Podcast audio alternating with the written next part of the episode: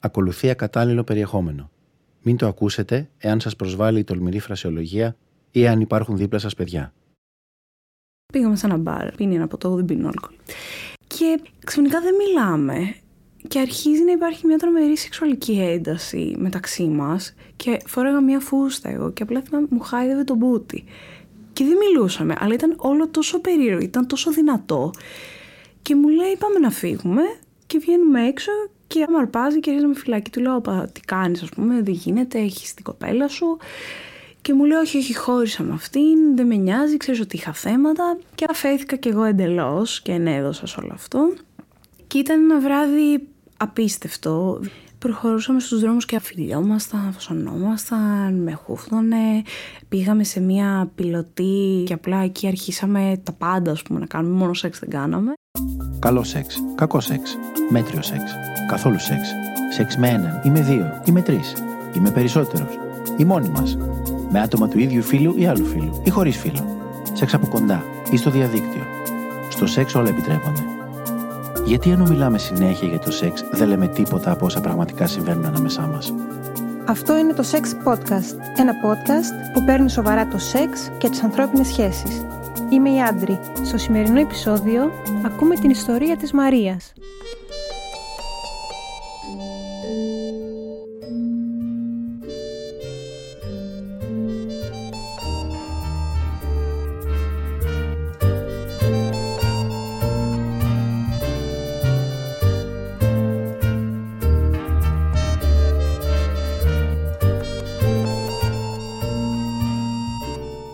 Με τον Βασίλη πώς γνωριστήκατε; Ήμασταν πολλά χρόνια φίλοι. Αυτός λίγο πιο μεγάλος από μένα. Και εντάξει, κατευθείαν δεθήκαμε πάρα πολύ. Αλλά όλο αυτό είχε κάτι αρκετά άρρωστο, γιατί ήταν τρομερά εξαρτητική η σχέση. Οπότε, για παράδειγμα, με έπαιρνε τηλέφωνο ή δεν μου έστειλε μήνυμα και εγώ δεν απαντούσα, τρελαινόταν, ενώ ήμασταν απλά φίλοι. Και αυτό με καταπίεζε, αλλά ήταν τόσο χειριστικός που ένιωθα και ανοχές.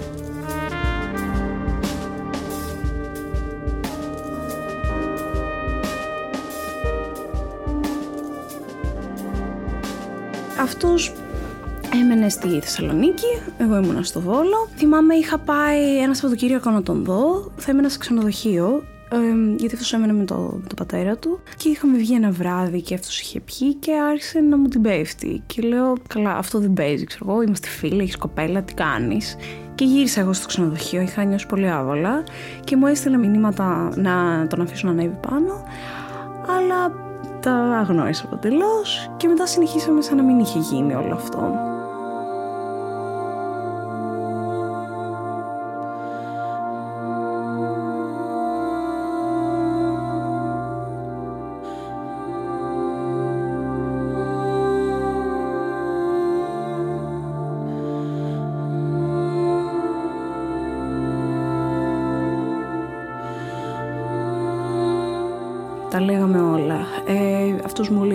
Θέματα που αντιμετώπιζε με την κοπέλα του. Το έλεγα και εγώ για ας πούμε, διάφορα φλερτ που μπορεί να είχα, ότι είχα εκείνον τον καιρό. Ε, ναι, υπήρχε, ήταν πολύ ανοιχτή η σχέση μας γενικά.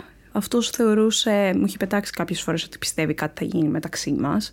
Και εγώ το θεωρούσα διανόητο. Δηλαδή, όταν το έλεγα, λέγα, εντάξει, έλα στις πλάκες, ας πούμε και πηγαίναμε σαν φίλοι. Κάποιες φορές έτυχε να είναι και εκεί η κοπέλα του. Πάντα ήταν λίγο άβολο, αλλά οκ. Μετά όμως, το πριν ξέρω πέντε χρόνια, είχα πάει στη Θεσσαλονίκη για τα γενέθλιά του. Είχα πάει αργά ένα βράδυ μετά από τη δουλειά, μόνη μου. Και αυτός δούλευε σε ένα μαγαζί. Και βρεθήκαμε, πήγαμε σε ένα μπαρ. Πίνει ένα ποτό, δεν πίνει αλκοόλ. Και ξαφνικά δεν μιλάμε και αρχίζει να υπάρχει μια τρομερή σεξουαλική ένταση μεταξύ μας και φόραγα μια φούστα εγώ και απλά θυμάμαι μου χάιδευε το μπούτι. Και δεν μιλούσαμε, αλλά ήταν όλο τόσο περίεργο, ήταν τόσο δυνατό.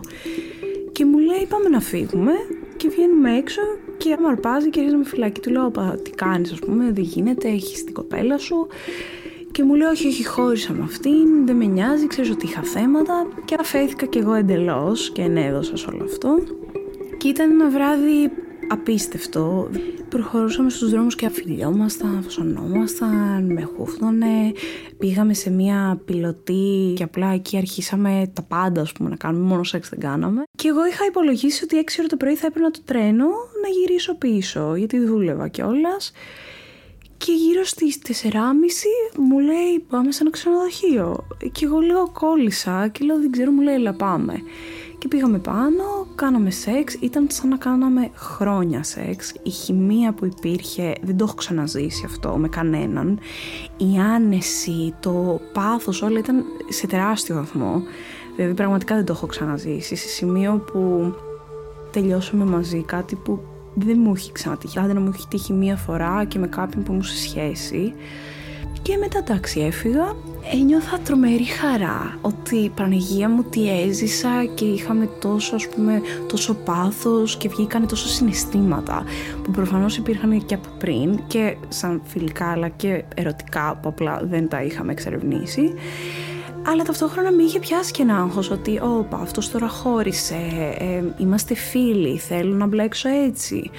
Και γενικά στέλναμε μηνύματα συνέχεια, αυτό ήταν μια Δευτέρα νομίζω και όλο συζητούσαμε για εκείνο το βράδυ και δεν το πιστεύαμε και πόσο ωραία ήταν και μου λέει θέλω να σε δω, έλα το Σαββατοκύριακο και του λέω δεν μπορώ αν θέλεις έλα εσύ. Γενικά αυτός δεν ερχόταν ποτέ να δει εμένα και όταν ήμασταν ακόμα φίλοι. Εάν τύχαινε να είναι εκεί για κάποιο άλλο λόγο, βρισκόμασταν. Αλλιώς ε, πάντα πήγαινα εγώ. Και του είπα: Άμα θέλεις, έλα εσύ. Τέλος πάντων, δούλευε και πήγα εγώ Παρασκευή. Περάσαμε ένα Σαββατοκύριακο μαζί σε ξενοδοχείο και ήταν όλη την ώρα σεξ, τρομερό πάθος, δηλαδή ξυπνούσαμε, κάναμε σεξ το μεσημέρι, όλη την ώρα αυτό το πράγμα. Ε, ήμασταν στο αμάξι ενός φίλου του και ο φίλος του κάπως βγήκε να κάνει κάτι και εγώ φόραγα μια φούστα και εκεί μου ανοίγει τα πόδια και αρχίζει εκεί μου βάζει χέρι. Ήταν τρομερό όλο αυτό γενικά. Και μετά θυμάμαι το βράδυ πριν φύγω Είμαστε μαζί, έχουμε κάνει σεξ και είμαστε στο κρεβάτι αγκαλιά και χτυπάει το κινητό του και το σηκώνει και λέει έλα αγάπη μου και μένω εγώ κάγκελο. Τα είχε ξαναβρει με την κοπέλα του, δεν ήξερα τίποτα, δεν μου είχε πει τίποτα. Και για κάποιο λόγο δεν μίλησα κι εγώ, δεν είπα κάτι. Είχα ένα κόμπο στο μάχη, ήθελα πραγματικά να κάνω με το, είχα ιδιάσει με τον εαυτό μου κυρίως, αλλά και με την όλη κατάσταση και μετά άρχισε να μου μιλάει για την κοπέλα του, σαν να μην τρέχει τίποτα. Και εγώ τα άκουγα. Έφυγα εγώ μετά το Σαββατοκύριακο, γύρισα, πήγα σπίτι μου, συνεχίζανε τα μηνύματα. Μετά αυτός αντιμετω... αντιμετώπισε κάποια προβλήματα στη σχέση του και με ρώταγε εμένα για συμβουλές. Και εγώ του έλεγα, του έλεγα κανονικά ναι, μήπως να κάνεις αυτό και εκείνο. Βέβαια μέσα μου δεν άντεχα, αλλά για κάποιο λόγο δεν το έκοβα και δεν έλεγα και τίποτα. Ταυτόχρονα, ενώ ας πούμε μπορώ να τον συμβούλευα τι να κάνει στη σχέση του, μετά θα μου έστελνε ένα σεξουαλικό μήνυμα. Να μου πει πόσο με θέλει, να μου πει ότι με σκέφτεται και θέλει να κάνουμε σεξ. Και στεναχωριόμουν πάρα πολύ. Σε σημείο που δεν είχα όρεξη να κάνω τίποτα, δεν είχα όρεξη να δω κανέναν. Μου λέγανε οι φίλοι μου να βγούμε και αν έβγαινα ήταν σαν να μην είχα ενέργεια. Με είχε επηρεάσει πάρα πολύ αυτό γενικά στη ζωή μου, στην προσωπική μου ζωή, στην επαγγελματική μου ζωή. Ήταν όλο πολύ βαρύ.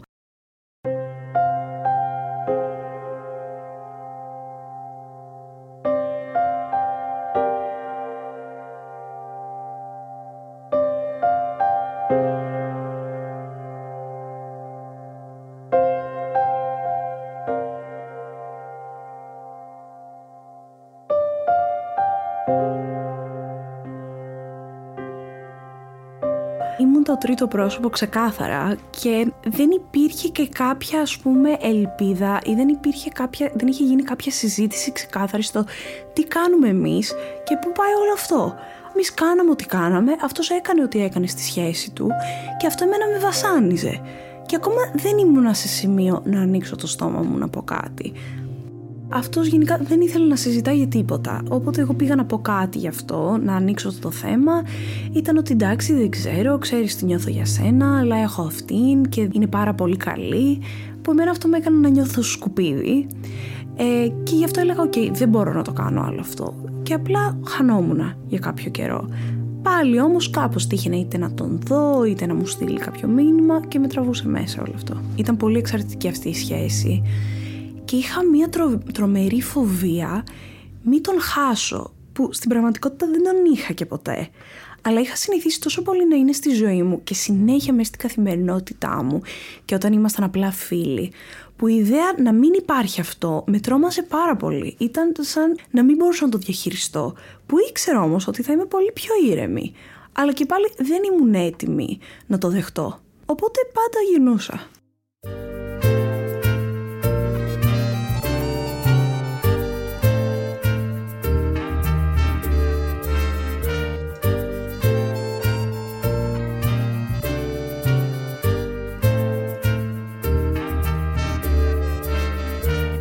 Το σεξ μαζί του ήταν σαν πυροτεχνήματα και εγώ είμαι πολύ σεξουαλικό άτομο, πάντα δηλαδή. Μ' αρέσει να ανακαλύπτω πράγματα, αλλά με αυτόν πήγαμε σε ένα άλλο level. Ε, δηλαδή κάναμε πράγματα που δεν είχα κάνει με άλλους του στυλ, ε, με πολλά σεξουαλικά παιχνίδια, με αντικείμενα ή ήθελε να μας πάρει κάποιος μάτι την ώρα που κάνουμε σεξ. Και το κάναμε αυτό, είχε έρθει ε, κάποια γνωστή μου και μας πήρε μάτι που αυτό για μένα ήταν κάτι καινούριο και υπήρχε πάρα πολύ πάθος. Γινόταν αυτό που ας πούμε κάναμε σεξ και εγώ ήμουν από πάνω του και μπορεί εγώ να χαϊδευόμουν και τελειώναμε και οι δύο μαζί. Και αυτό ας πούμε ήταν τρελό και για μένα και για αυτόν ή να κάνουμε cyber sex επειδή δεν βρισκόμασταν συνέχεια. Δεν υπήρχε καθόλου κόλλημα, δεν υπήρχε ταμπού σε τίποτα. Μου έλεγε ότι καμία άλλη δεν τον έχει καυλώσει έτσι. Είχαμε κάνει τρομερές φαντασιώσεις, είχαμε συζητήσει και για τρίο.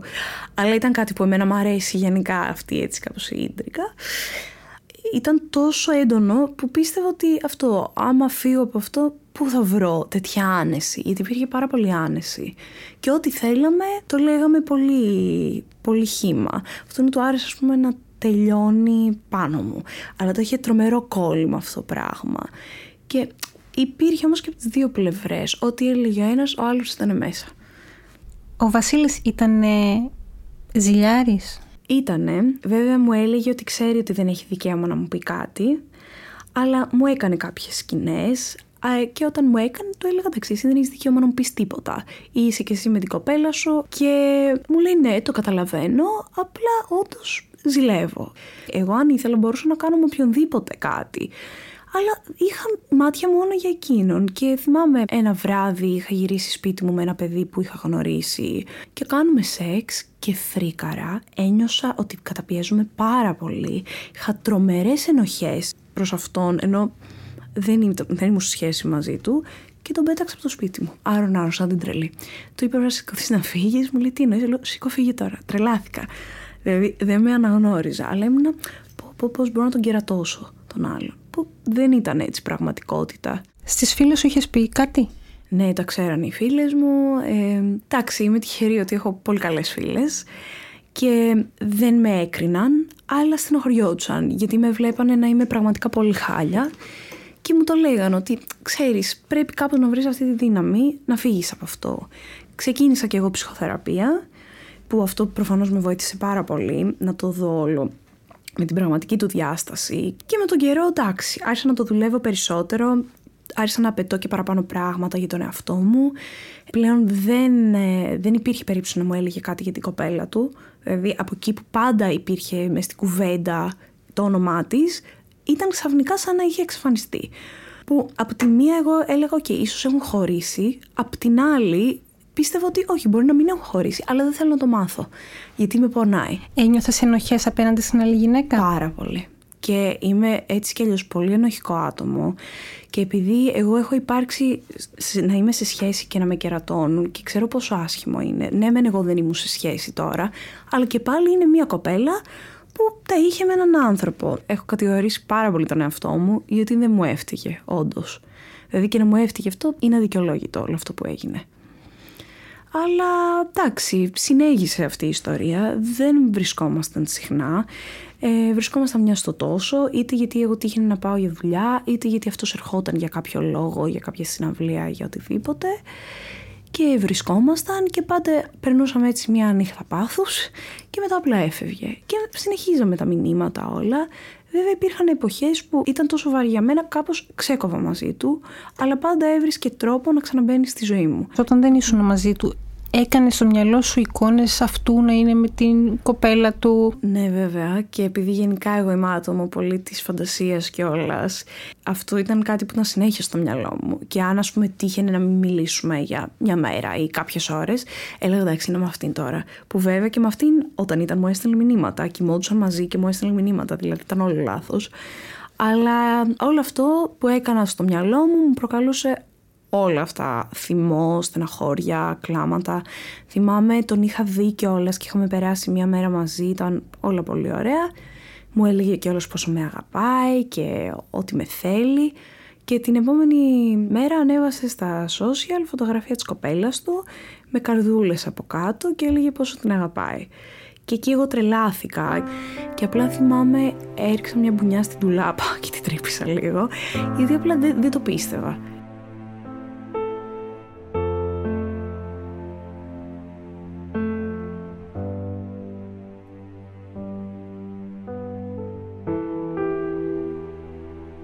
Ιστορία τελειώνει ότι τον είδα πριν 1,5 χρόνο. Είχα πολύ καιρό να τον δω και είχε έρθει αυτός στο Βόλο και βρεθήκαμε, κάναμε σεξ. Αυτός ήταν πάρα πολύ έτσι, είχε πολύ πάθος, το άρεσε πάρα πολύ. Εγώ ήμουν πολύ πιο μαζεμένη γιατί μέσα μου όλο αυτό είχε αρχίσει να σβήνει αρκετό καιρό.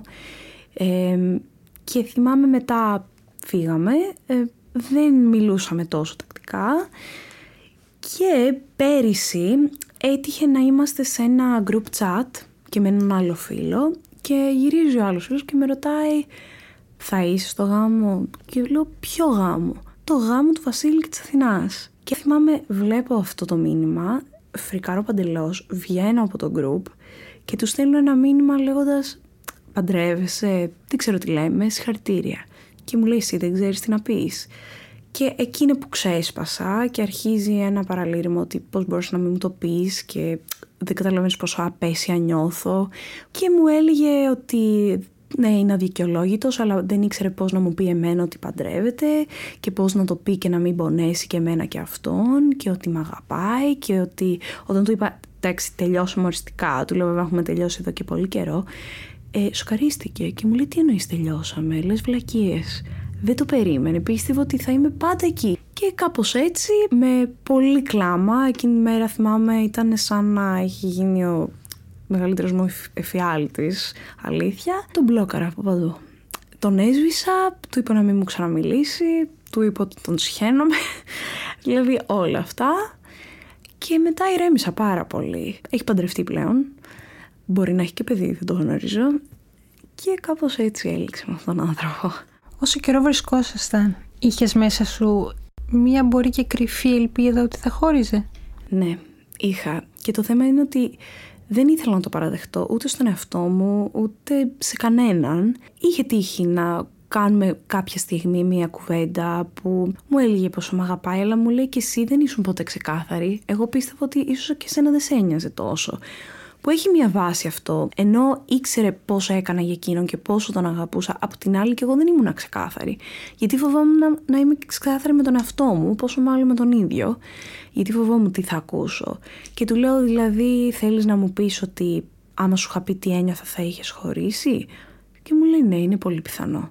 Και αυτός αυτό που ήθελε τελικά ήταν αυτό να παντρευτεί, να κάνει οικογένεια, που προφανώς μια χαρά είναι αυτό. Απλά εγώ δεν είμαι τέτοιο άτομο. Εγώ είμαι άτομο, μου αρέσει να φεύγω, μου αρέσει να ταξιδεύω, μου αρέσει έτσι περιπέτεια, δεν θέλω παιδιά.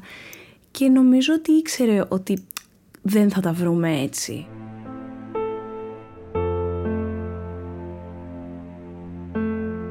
Αυτή είμαι σίγουρη ότι το ήξερε και έκανε τα στραβά μάτια, γιατί και αυτή από την πρώτη φορά που εγώ την είχα γνωρίσει μου έλεγε πόσο θέλει παιδιά.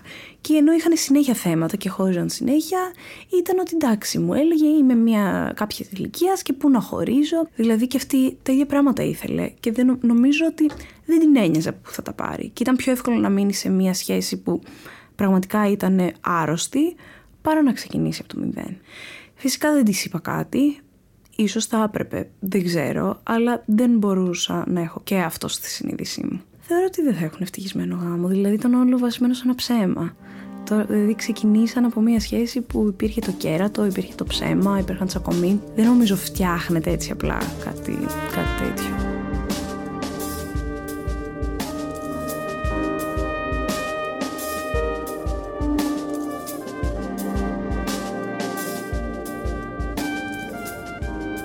Μου ζήτησε να μιλήσουμε, έχω αλλάξει τηλέφωνο και μου τι με ψάχνει, με παίρνει τηλέφωνο, ε, μου έστειλε σε ένα social ας πούμε, το μόνο που δεν τον είχα μπλοκάρει και δεν το απαντάω καν πλέον και δεν σκοπεύω. Και στο δρόμο να τον έβλεπα θα, θα γίναγα, θα πήγαινα από την άλλη. Ήσουν ερωτευμένη; Ναι.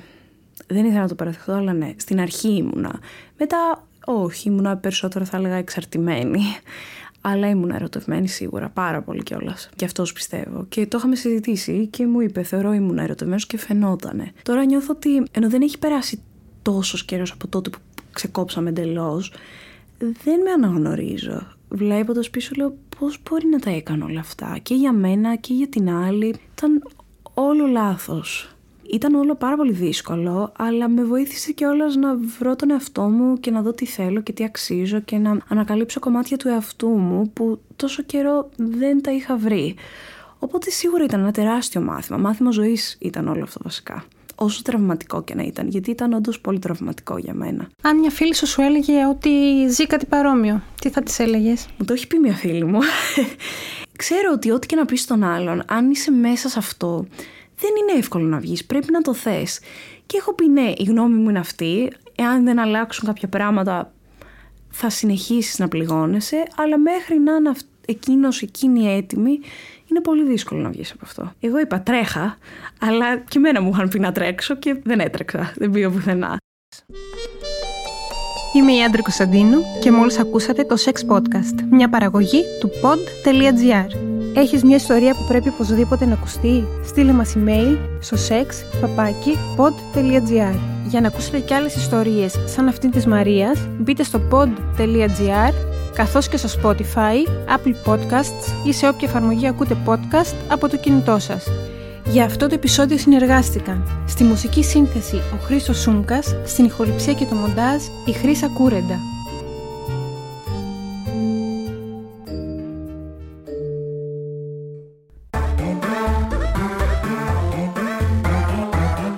pod.gr. Το καλό να ακούγεται.